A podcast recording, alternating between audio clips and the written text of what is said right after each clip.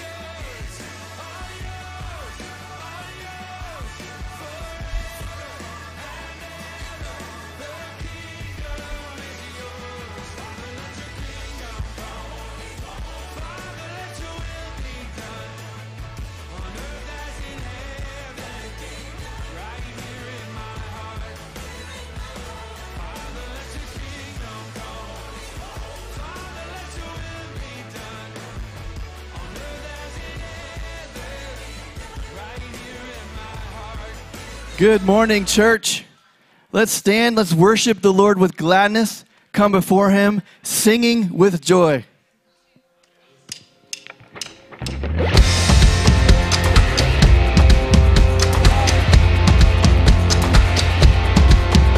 I praise in the valley, I praise on the mountain. I praise when I'm sure, I praise when I'm doubting. I praise when outnumbered, I praise when surrounded. Cause praise is the water my enemies drowned in. As long as I'm breathing, I've got a reason to praise the Lord, oh my soul.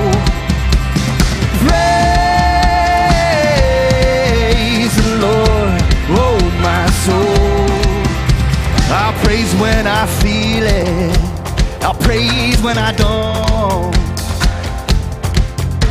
I'll praise cause I know you're still in control. Cause my praise is a weapon, oh, it's more than a sound. My praise is a shout that brings Jericho down. As long as I'm breathing, got a reason to praise the Lord, oh my soul. Praise the Lord, oh my soul. Oh, I won't be quiet. My God is alive. How could I keep it inside?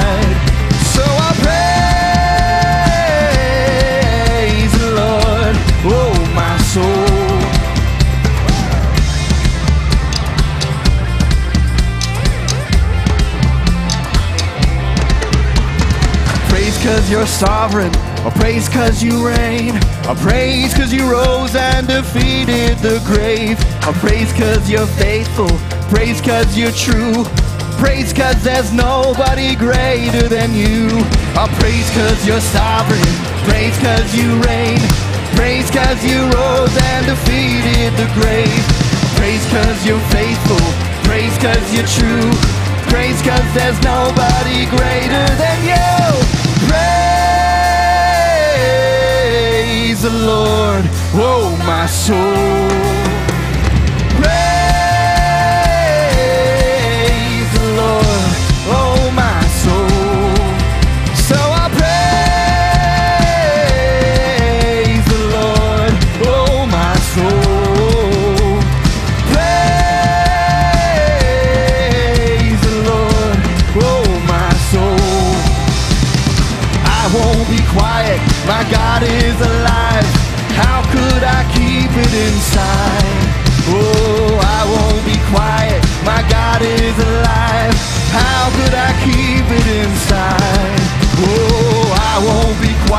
My God is alive. How could I keep?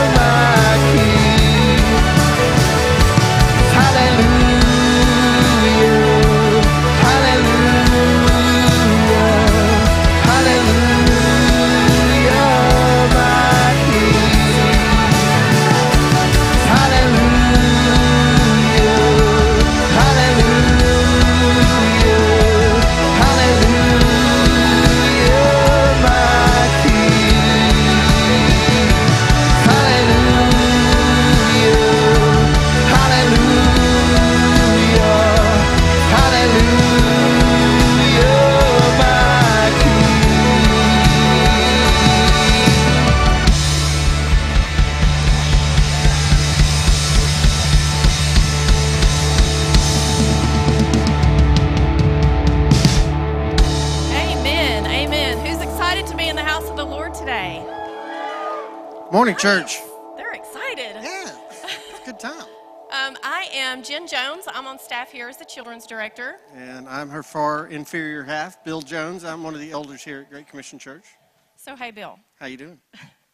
would you? Oh, my earring just fell. We'll get that later. Completely unscripted, folks. Oh, would you like to hear a cool God story? I would love to hear that. Okay, awesome. So Kelly Key shared this with us recently, and I'm going to read it because I don't want to miss any of the details. So a few weeks ago, Kelly Key shared a word in our service. Um, no, I'm sorry. That was Alex. Alex, who shared a word in our service. He mentioned that a spirit of com- competitiveness was causing a division. She said that it resonated with her. Kelly did. She knew that God was trying to get her attention to conquer the need to always be right. Kelly said that it caused anger and negativity towards her loved ones. After receiving prayer, she told us, I now have a peace and a renewed resolve to not always have to fight to be right. Instead of always needing to control situations, she's finding victory in letting God handle these issues instead of trying to, to, to control them on her own. Amazing, right? It's it's awesome to get feedback and hear what our prayer times at the end of the sermon services are actually doing. We're going to have one of those times today, and if you're not taking advantage of it, do that today. Go get prayer. Have somebody pray for you. Um, it truly is uplifting, and maybe next week you can be one of those stories. So, um, if you've got your your guide that you got when you came in today, it'll give you kind of an overview of what we've done so far, what we're doing. Isn't the band doing great? I love hearing uh, sisters harmonize. That's just so fun. So we've got we've got another song coming up for you, and then Trevor's going to do part two uh, of his sermon on grace at the Lord's table. Uh, I heard it. You're in for a treat today, so buckle up. It's going to be pretty awesome. You can also see on here some of the events and things that are going to happen here recently or upcoming at Great yes, Commission. yes, like like our 25th anniversary. It's it's a big one. Can y'all believe that? We're going to be 25 years old this year. Trevor looks it. And I know, I know October is far away, but we need to get excited about this. I hope that y'all are just anticipating a big celebration this year. We just cannot wait. It's going to be amazing. Yeah.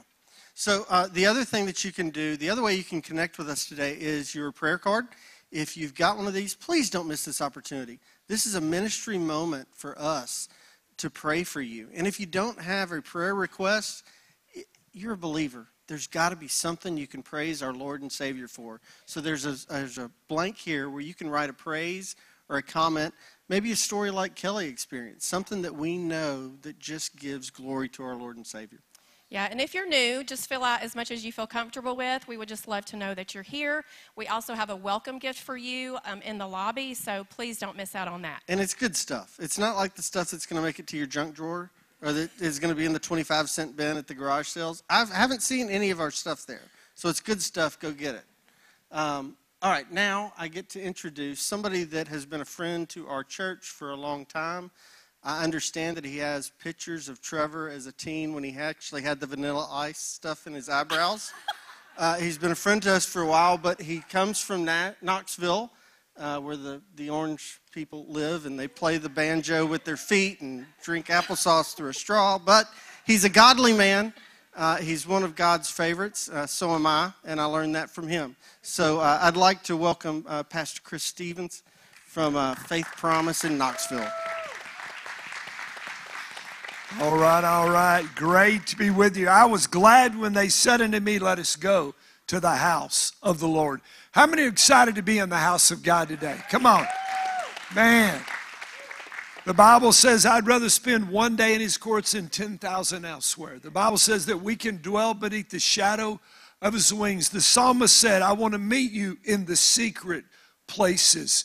We can access, we can, we can receive from God. And that's why we come to corporate worship. And the goal of corporate worship, a part of it is we worship God. Is our God big? Is our God limitless? The more that we praise Him, the smaller our problems become. That's why we praise, because you can't worry and worship at the same time. You can't praise and pout at the same time.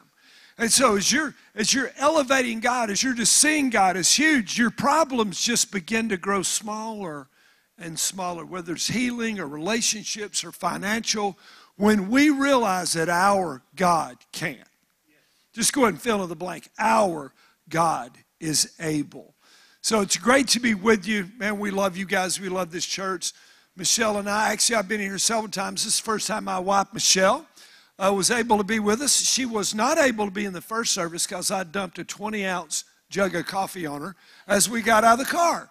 And uh, there's not many places to go get clothes in Olive Branch on Sunday morning. Are y'all with me? It's either where the you know the really highfalutin people go to Target's or the Walmart, and so she had to go buy clothes, and I'm still I'll be paying for that for a long time. Come on, men of God, you know what I'm talking about. And so, but we love Pastor Trevor and Angie. We've known them since they were in high school. And I just want to tell you, I see some students in the house. Trevor Davis is one of the most radical, radical teenagers, soul winning, God loving students I've met in 42 years of ministry, and I have, I have ministered to tens of thousands of high schoolers. So couldn't be more proud of him and Angie and their three young men of God that they're raising. We pray for them uh, every day. Do, me a favor. Do not let me out pray you for your pastor. Are y'all with me? Don't. Every day I'm taking Trevor and Ange, the boys, I'm taking y'all, this church. I'm believing God for doing absolutely incredible things. And I was praying a few days ago, I was thinking about this morning, praying for this service, and, and because I have the opportunity, even though I've helped father and mentor Pastor Trevor for so long, now we're, we, we have a ministry called Ready, Set, Grow that we're coaching Great, Great Commission Church. And uh, Great Commission Church is preparing like no church I've ever seen for what God wants to do. So I was praying and I just got this image, this, this thought, that, and that's not normal for me. Or y'all, it's just not my normal MO. I wish that it were, but it's not. And because uh, I'm pressing into God harder day than I ever have. But but as I was as I was praying, this I sensed the Lord say that He is pleased with how Great Commission Church is pressing in to the Holy Spirit, is pressing into heaven, is pressing into the gifts, is pressing into revelation and impartation, like our prophetic weekends once a month, and and and trying to trying to grow in the Spirit. So we don't come to church to get, but we come to church to give. Are y'all with me? And so I really felt like the Lord was saying, "Hey, you, you guys are on the right track. He's pleased with what where you are. And then the second word was this you're coming soon to a crossroad. And you're going to have to make a choice. And that is this as God does more inside Great Commission Church, and God, God begins to continue to show him to show up and show out, more people are going to find out about it. Talk, met a gentleman uh, right before this service, first time guest. Been driving past, and I must. I just want to. I just come see what's going on. So more people are going to come. Are y'all with me? And you got to decide how you're going to treat them. You've got to decide what you're going to do with that. Because here's the problem. You say, oh, we're going to love them all. What about when they get your seat? Well, some of y'all have been warming that seat, that same spot right there for a long time. And you're going to get here, and some newbie's going to be sitting in your chair. Now, here's what I did this morning I looked at every chair. There's not a name on a chair. Are, y- are y'all with me? Not a name. But you've been sitting there. And you've got to decide are you thrilled that somebody new's here? Or are you mad because they got your chair? They're also going to get your parking place. They are. They're going to get your parking spot. And you're going to to walk farther. And it rains here, Mississippi. It Doesn't rain like this in Knoxville, but it rains over here. So what, what are you going to do? And then, then it's going to get worse because we're going to need, some of y'all do two or three jobs around here. Y'all with me? We're going to need you to give up some of your positions so new people can serve. Now, if you get your identity from your current assignment, then you're going to be mad somebody got your spot. Are y'all with me? Now, I have been as a senior pastor from 25 on Sunday morning to 8,500 on Sunday morning. And I have watched people as more and more new people have come because we tend to be more consumer driven than contribution driven. And we tend to want what we want. And, and, and I've had so many people walk up to me and say, Pastor, we're going to have to find another church. It's not like it used to be. Thank God it's not like it used to be. Are y'all with me? I've been married Michelle for 40 years. It's better than it used to be. It gets good and gooder all the time. It's incredible. And so, it, it, it, so it, yeah, but you know, used to, used to, used to. God's name is not I was. His name is I am. Yesterday's manna's got maggots. I need some new move of God. Are y'all with me?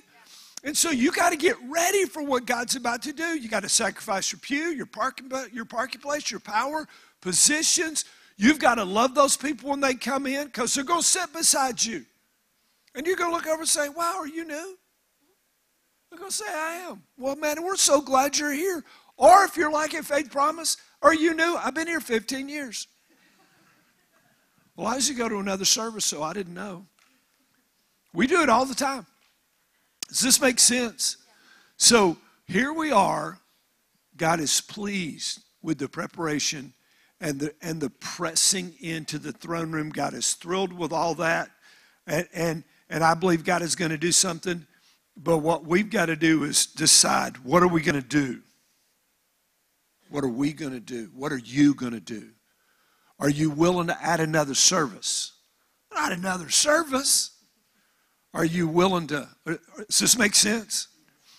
Jesus said, it's hard to read Jesus because Patty jacks us up, doesn't he? So Jesus said, leave the 99 and go after the what? The what?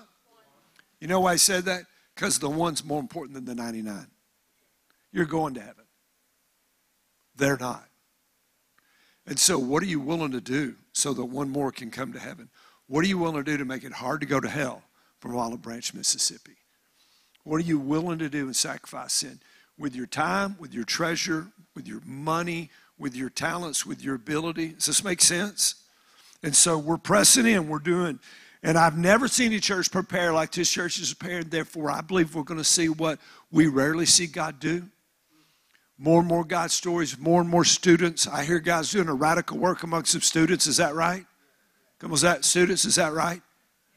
Come on, this you can't make a bit of noise like this. Come on, is God? Come on. And so we've got to lean into what God's doing, and that means it's going to cost us. What did it cost for your salvation? Jesus' life on a cross.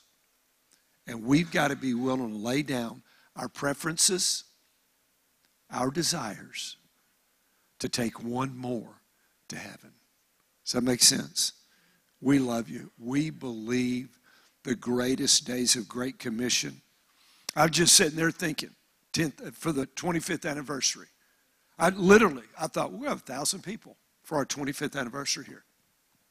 On Sunday morning, we'll have a thousand people. Is that possible? Is that possible? Because listen, people say, oh, I, don't, oh, I don't want the church to get big.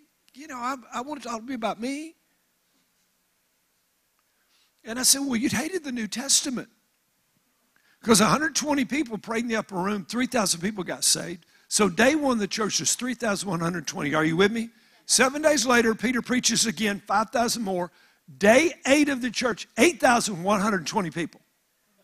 You, you think that's a big church? And within the first six months, they, they, they average at least 60,000 converts in Jerusalem alone. So the church has grown in six months from 120 to 60,000. You'd have hated the New Testament. The reason we want the church to stay small is so it can be about me. The church is not about you, it's about Him and it's about them. Or, does this make sense? Are y'all okay?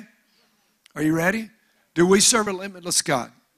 Do we serve a God who is worthy of praise? Do we serve a God who can move and do anything He wants to do? Do we serve a God who is going to revive and pour out His Spirit on Great Commission Church? Do we serve a God who is exalted above everything that there is? Do we serve a God who has all power, all authority, all ability, all everything? Come on. Do we serve a Most High God?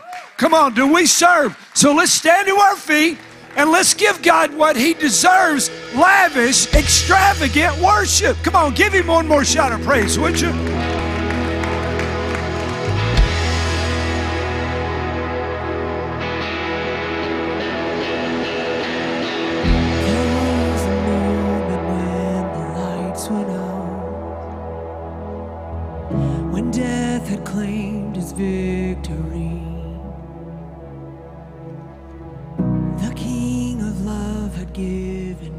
Life. The darkest day in history. There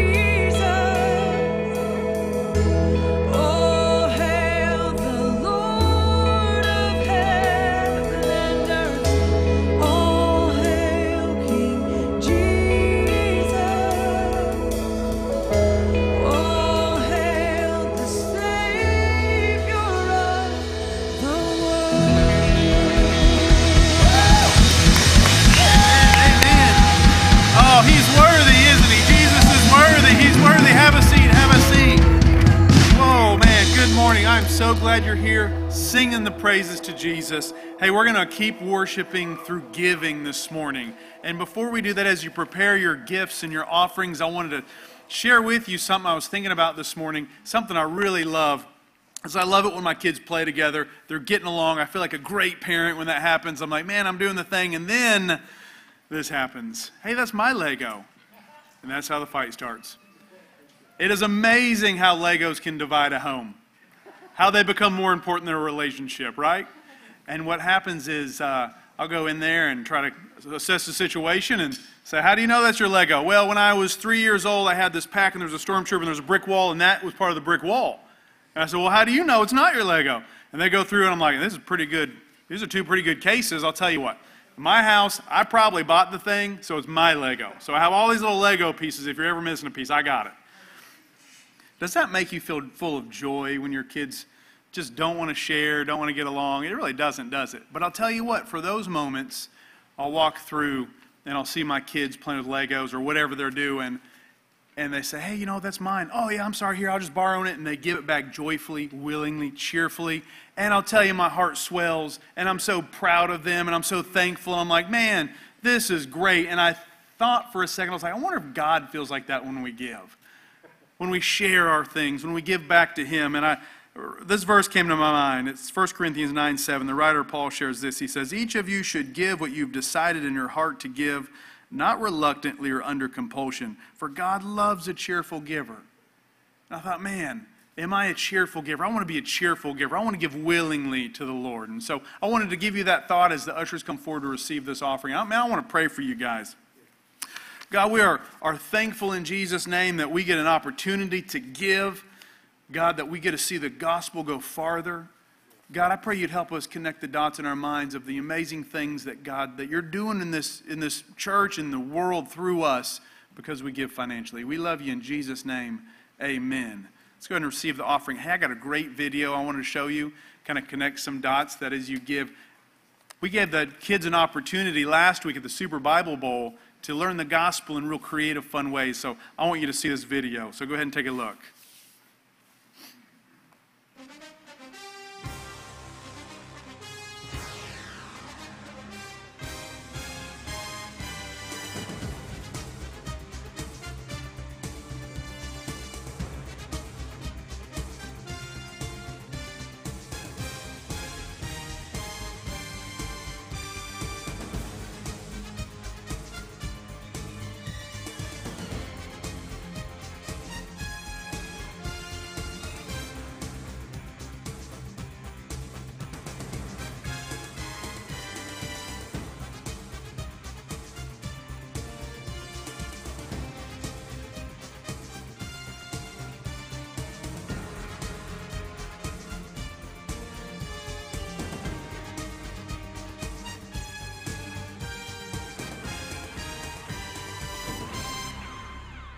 I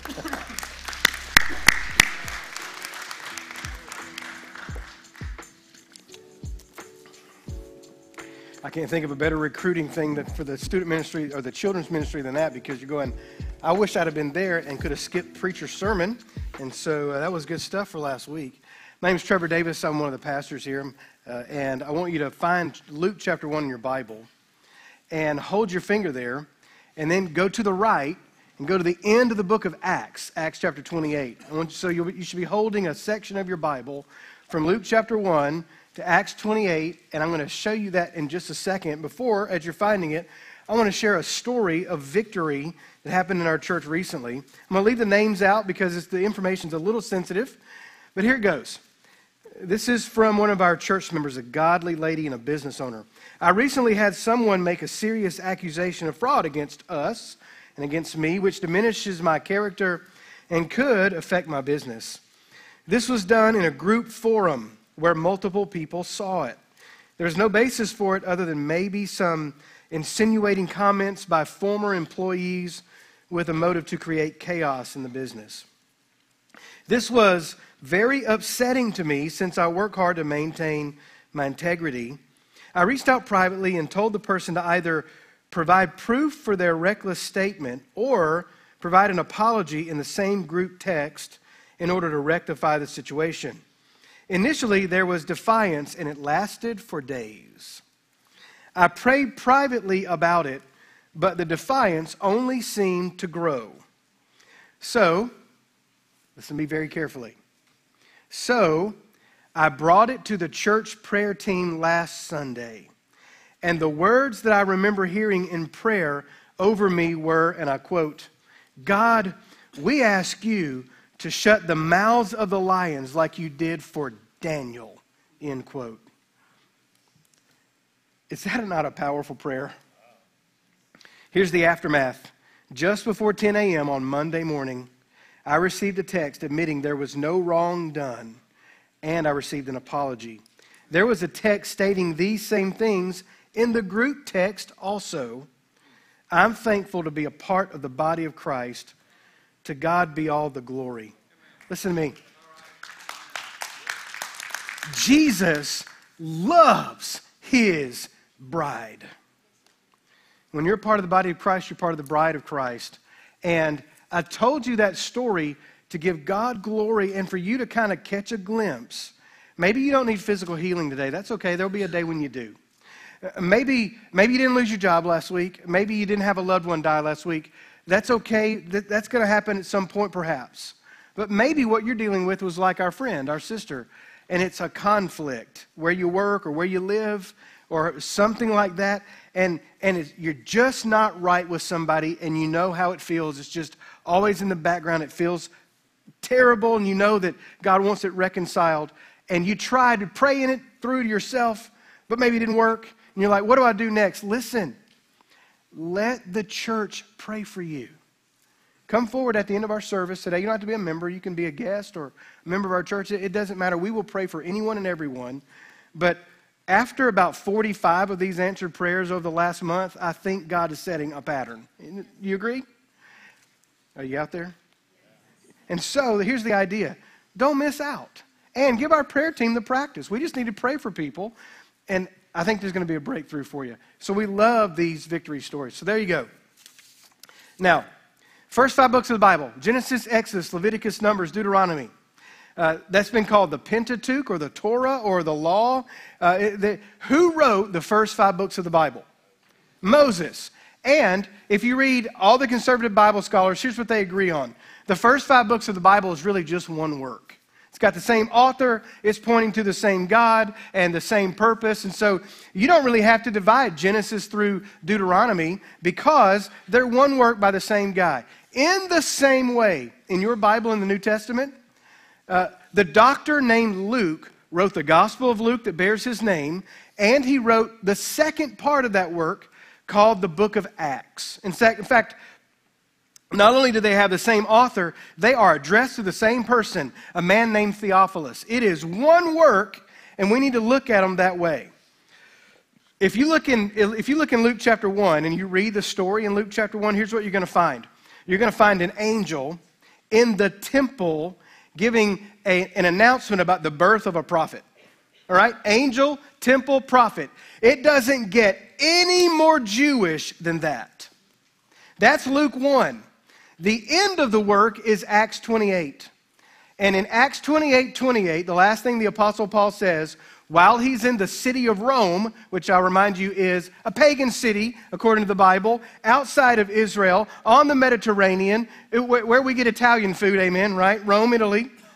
Paul is speaking to the Jewish religious leaders in Rome, and the last thing he says at the end of Luke's work is, Therefore, let it be known to you that the salvation of God has been sent to the Gentiles, and they will hear it. In the Bible, the opposite of the Gentiles is the Jews. The opposite of the Jews is the Gentiles. So look, so as you're looking at that section in your Bible, Luke chapter 1, as Jewish as it gets. Acts 28, as Gentile and as opposite of Jewish as it could possibly be. Same author, same Holy Spirit. The question is, what happened to make that switch? Why do we have Luke and Acts in the Bible? What are the purposes? Well, now Jesus' ministry is expanding from Jerusalem to Judea and Samaria and to the ends of the earth.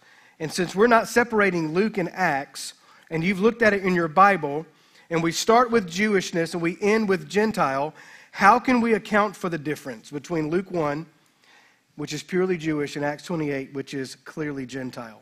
My brothers and my sisters, a major shift has occurred.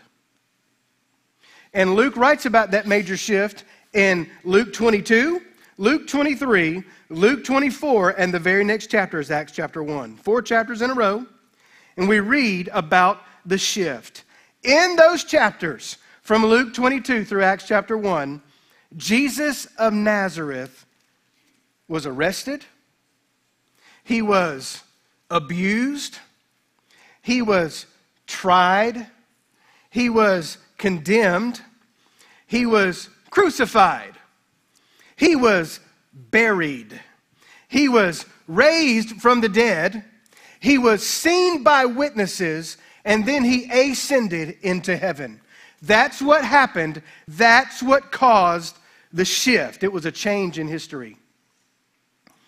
And then Luke, after he opens, and you look at, at it from 35,000 feet, and you see the change that Jesus makes in history, Luke gives us one more purpose.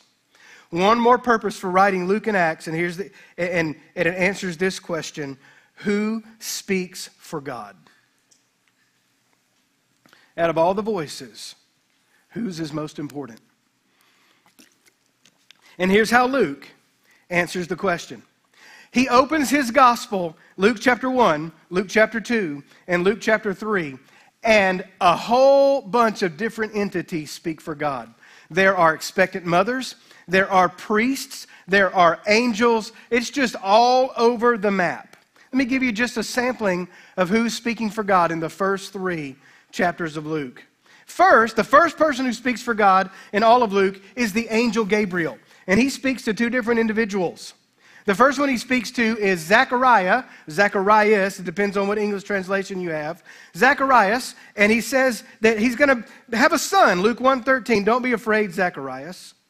Your prayer is heard. Your wife Elizabeth will bear you a son. You shall call his name John. So the angel Gabriel announces to a father, You're going to have a son. Here's what his name is going to be.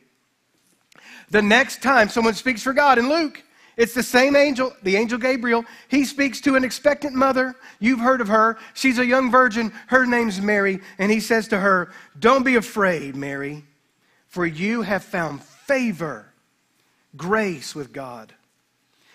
Then the angel stops speaking, and the expectant mothers start speaking. The next one who speaks for God is Elizabeth, and she says in Luke 142 with a loud voice to her cousin Mary, Blessed are you among women, and blessed is the fruit of your womb.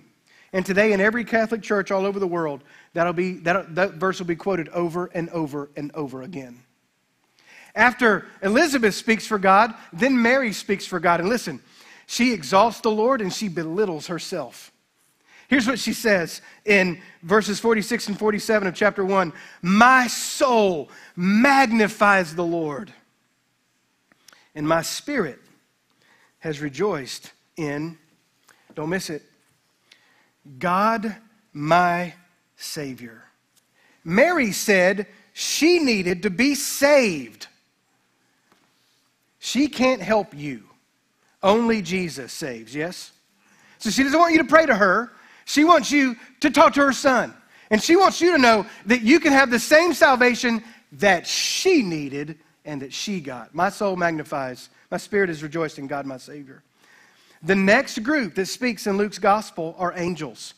And they speak to shepherds on a hillside. And you hear this every Christmas in December. Luke 2 10 and 11. Do not be afraid, for behold, I bring you great tidings of good tidings of great joy, which will be for all the people. And for, for there is born to you this day in the city of David a Savior who is Christ the Lord. And then when we get to chapter 3, the final person that speaks for God in chapter 3 is that prophet whose father was told by the angel his name would be John. And John the Baptist is out there, and his ministry is blowing up. And the multitudes are coming to him to be baptized to change their religion. And he says, wait a minute, you need to count the cost. So here, let me show you John the Baptist's plan for church growth. When the, when the crowds come, he calls them all snakes, right? John, Luke 3, 7 and 8, he said to the multitudes that came out to be baptized by him, You brood of vipers. Who warns you to flee from the wrath to come? Who said you get to miss God's wrath? If you really think that you need to miss the wrath of God, here's what it takes bear fruits worthy of repentance. He said, You can't just say it and be dunked here, you got to live it. All right, so those are some of the entities that speak for God in the first three chapters of Luke. We want to know who speaks for him, whose voice is most important. Let me recap what's been prophesied. First, we just found out that two important sons will be born. After that, we find out that Mary and her son are especially blessed of the Lord. He's the most important of the sons to be born. Then Mary praises God and notes that she needs a Savior. After that, a Savior has been born in Bethlehem, and angels announce it on the hillside. And then people want to come to God, and they come to the Lord's prophet, and he says, Flee from the wrath to come. Those are the prophecies in the first three chapters of Luke.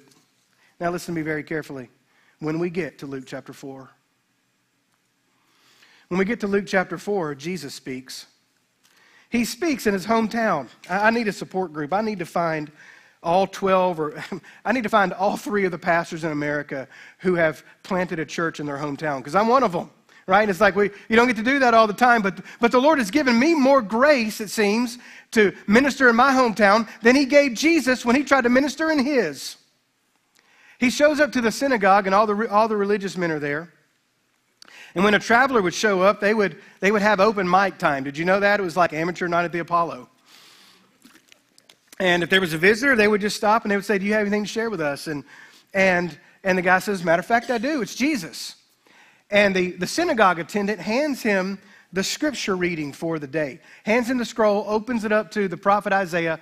All of the liturgies had already been pre planned out for hundreds of years. And the text that was supposed to be read on that particular Saturday was from the prophet Isaiah and they hand it to Jesus and they say, Read this and then just tell us what you think about it. So he sits down because all the speakers sat in the synagogue and everyone reclined. And he began to read Luke chapter 4. Luke chapter 4, verses 18 and following. I can put it on your screen. Here's what it says Jesus didn't pick this verse in that moment, he picked it in eternity past. He says, The Spirit of the Lord is upon me because he has anointed me to preach the gospel to the poor. He has sent me to heal the broken-hearted, to proclaim liberty to the captives and recovery of sight to the blind, to set at liberty those who are oppressed, and to proclaim the acceptable year of the Lord. And then the Bible says he closed the book. He hands it back to the attendant he sits down, and in verse 21, he says, Today, these scriptures are fulfilled in your hearing. And a hush fell over the synagogue. I was watching my boys play basketball against each other in our upstairs room. We got a little basketball goal, and they just try to dunk. they're white boys, they can't jump very high, you know, and so they just they can dunk on this six foot goal. And so they're in there dunking, and and the, one will dunk on the other, and and one of them, whoever just dunks on the guy, he'll go, he goes, he goes, I'm him, I'm him. I don't know who him is, just some figment of their imagination, I guess. Listen, in, in Luke 4:21, when Jesus read those verses that were prescribed for that day, and he turns and he says, Look, I'm him. That's me. I just did that. Th- That thing that Isaiah promised and predicted, it just happened in your midst. Then the Bible says the people were amazed, but then they said, Hey, isn't that Joseph's son? Don't we know him? I mean, it's been a few years, but he, he looks familiar. Did, didn't he grow up right here? Didn't he play with our children? The- prophets don't grow up from little boys, do they? And they were offended at his words. They were, they were disenchanted. And that led Jesus to say in Luke 4:24, Assuredly I say to you, no prophet is accepted in his own country. And my brothers and my sisters, in Luke 4:24, Jesus Christ claims to be a prophet. That's important. Because there's been lots of prophecies made and lots of speaking for God in the first three chapters. But in Luke chapter 4, after Jesus speaks, no other prophet speaks the word of God in the Gospel of Luke from chapter 4 through the end of the book in Luke 24. Even after he authorizes the disciples to speak for him in Luke chapter 9, we never hear them. We hear only the prophet Jesus. What happened? The era had changed. The time period got reset. It was an earthquake. The, the fault lines hit each other and the plates rocked back and forth, and something brand new that cannot be avoided and cannot be uh, unobserved and unseen has happened. Something different has come into the world at Luke chapter 4. And what does it mean? How should we understand Luke's account of the Lord's Supper, considering that a new prophet has arrived on the scene when the period changes? For the rest of my sermon, I'm going to answer this question. The question is if Jesus is the foremost prophet, what should go through our minds at the table of the Lord?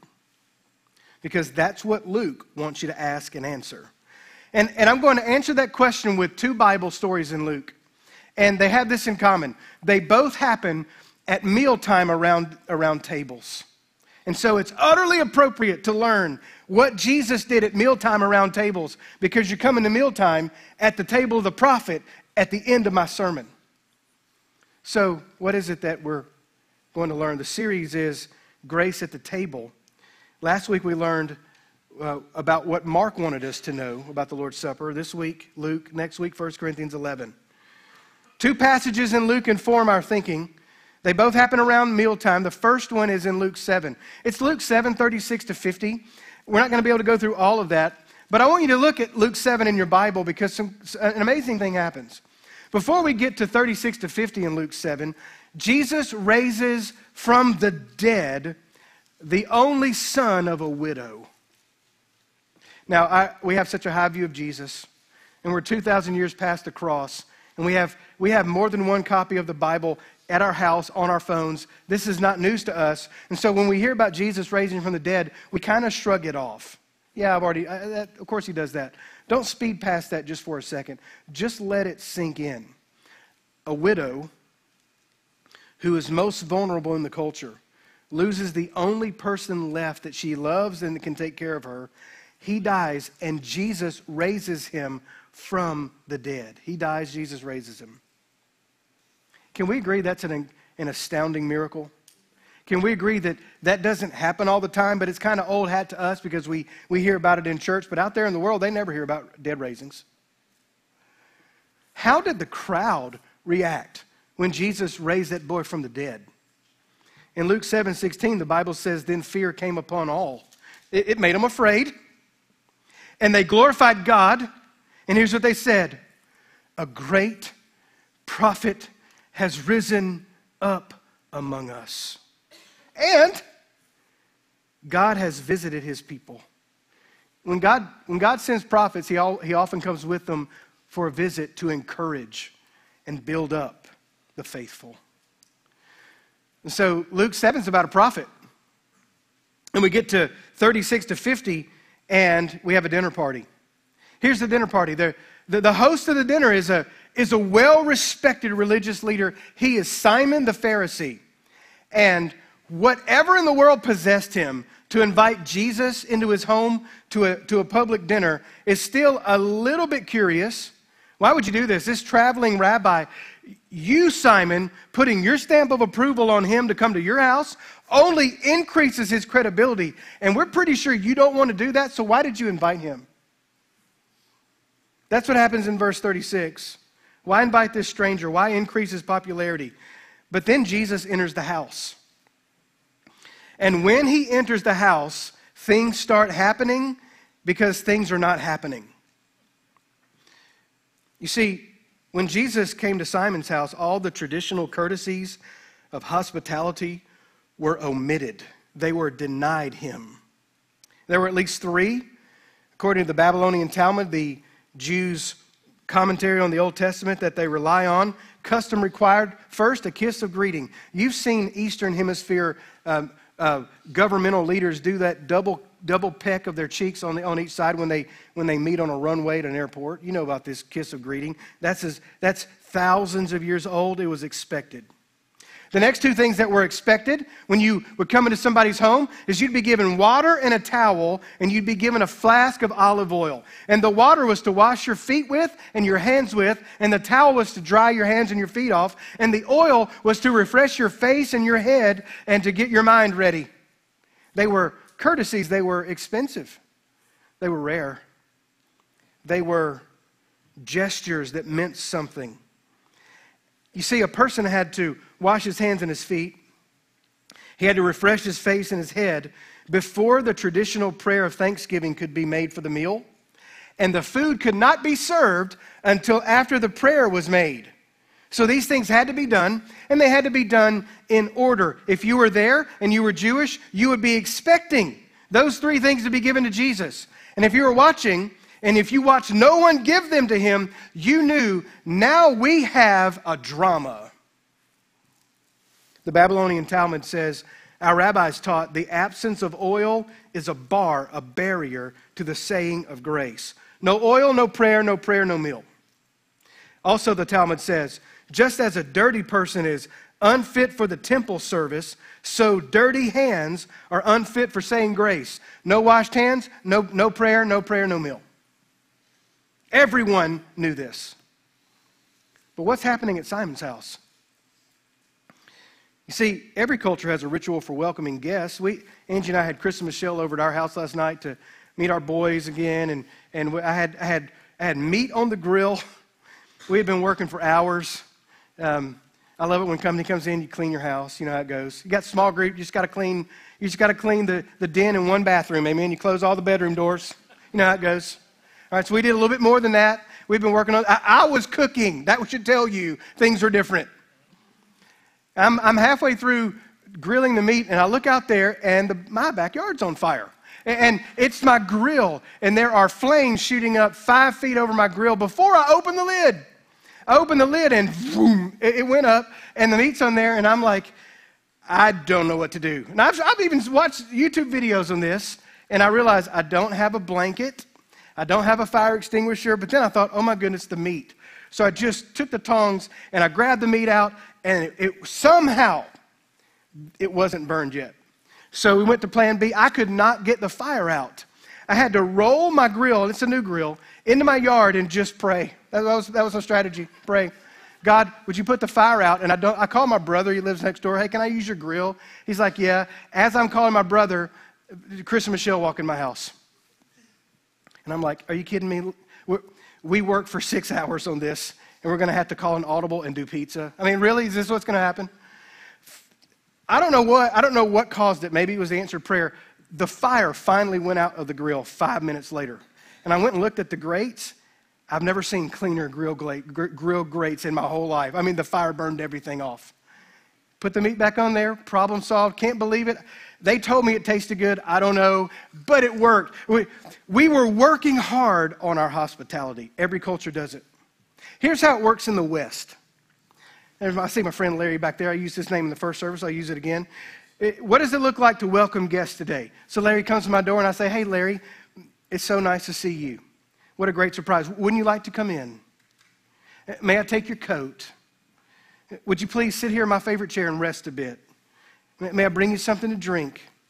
And then the host turns off the TV and he closes the laptop.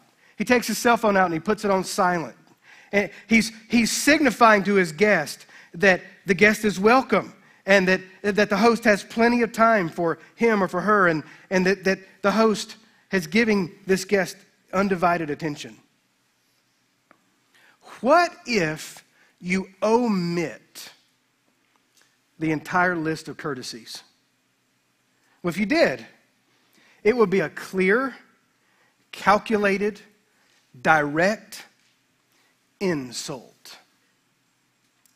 It's bad hosting, it's unloving. Listen to me Simon withheld all the party favors of ancient Near Eastern hospitality from Jesus. Luke is showing you in the passage that Simon had invited Jesus to his home, not to honor him, but to test him and humiliate him. Here was the test. Simon wanted to know was this man indeed a prophet of God? And then God sends somebody to the party to answer the question. Because the very next moment in the party, the lady with one of the worst reputations in town, everyone knew her, everyone knew what she did, everyone knew what she was like. She crashes the party. You see, she had been out in the, in the crowd when Jesus had preached the gospel. And Jesus had looked to her and her friends and said, Did you know Yahweh our Father loves you? And did you know you can be made right with Him? And if you want to be made right with Him, it's real simple. You just got to go through me. And, and you can come and let's have dinner together and I'll accept you and, I, and I'll tell you more about how much God loves you. And, and I, look, I know, I know you've done some stuff. I, know more, I know you better than you know yourself. And, and you've told yourself that you're too far gone, but, I, but I'm here to tell you that, that I'm pulling you back in. And, and if, you'll just, if you'll just believe in me, our, our Father will receive you, and you'll be, you'll be his child. And she believed his preaching, and she wanted to go and tell him thank you. And so she heard he- that he was going to be at Simon the Pharisee's house, and this was a big community thing. And she knew at the end, people would, would exchange pleasantries with the guest of honor, and they would bring him gifts and, and they would speak to him. And she said, I'll get at the end of the line. And she brings her alabaster jar of, of perfume. She used to use it to turn tricks. She used to use it to attract men and get paid.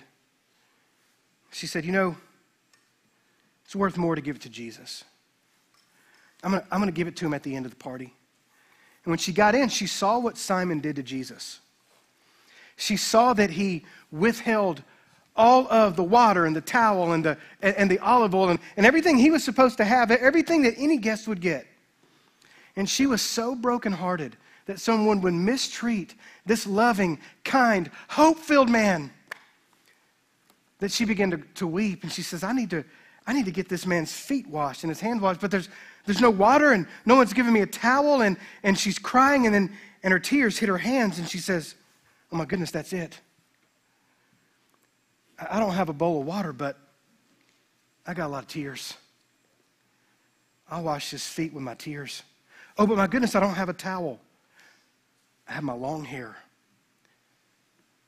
I'll dry his feet that I washed with his tears with my hair. I don't care if it soils my hair, he's worth it. So she touches a man in public that she's not married to. And then we read in verse 39 Now, when the Pharisee who had invited him saw this, he spoke to himself, saying, Here, Simon got the answer he was looking for, brothers and sisters. This man, if he were a prophet, would know who and what manner of woman this is who's touching him, for she's a sinner. I want to remind you that Jesus is not merely one prophet among many. He's not a prophet. My brothers and my sisters, he is the prophet.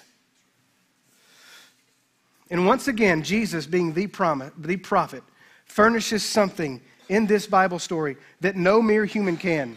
We read in Luke 7:48, he said to her, "Your sins are forgiven." Now, take your Sunday school glasses off. Answer this question as if you were living in first century Israel, Israel as a Jewish person and you know who this woman is and you know Simon the Pharisee. In that community, who had greater honor? Simon, the Pharisee religious leader, or the woman with a bad reputation? Who had, who had greater honor in the community? Simon did. And Luke wants you to see in his gospel that this woman, on the pages of his book, she has more honor with Jesus. And we read in 747, Jesus said, Therefore I say to her, her sins, say to you, her sins, which are many, are forgiven, for she loved much. But to whom little is forgiven, the same loves little. Everybody, look at me. When you come to the table of the Lord today, it's because you love Him much. When you come to the table of the Lord, you're bringing your hair and your tears, and you're washing His feet. What does this idea have to do with the Lord's Supper? Everything I just told you. Those who are welcomed and honored at the supper, at the turn of the times, at the table of the foremost prophet of God, are those whom he's declared forgiven. They are people who love him greatly because they have learned that they owe him considerably. Now, finally, today, the last application is the other dinner passage. It's Luke 15, 1 and 2. Then all the tax collectors and these sinners drew near to him to hear him. It was like Jesus was a magnet for those who would never come to him in the first place. And the Pharisees and scribes complained, saying, This man receives sinners and eats with them.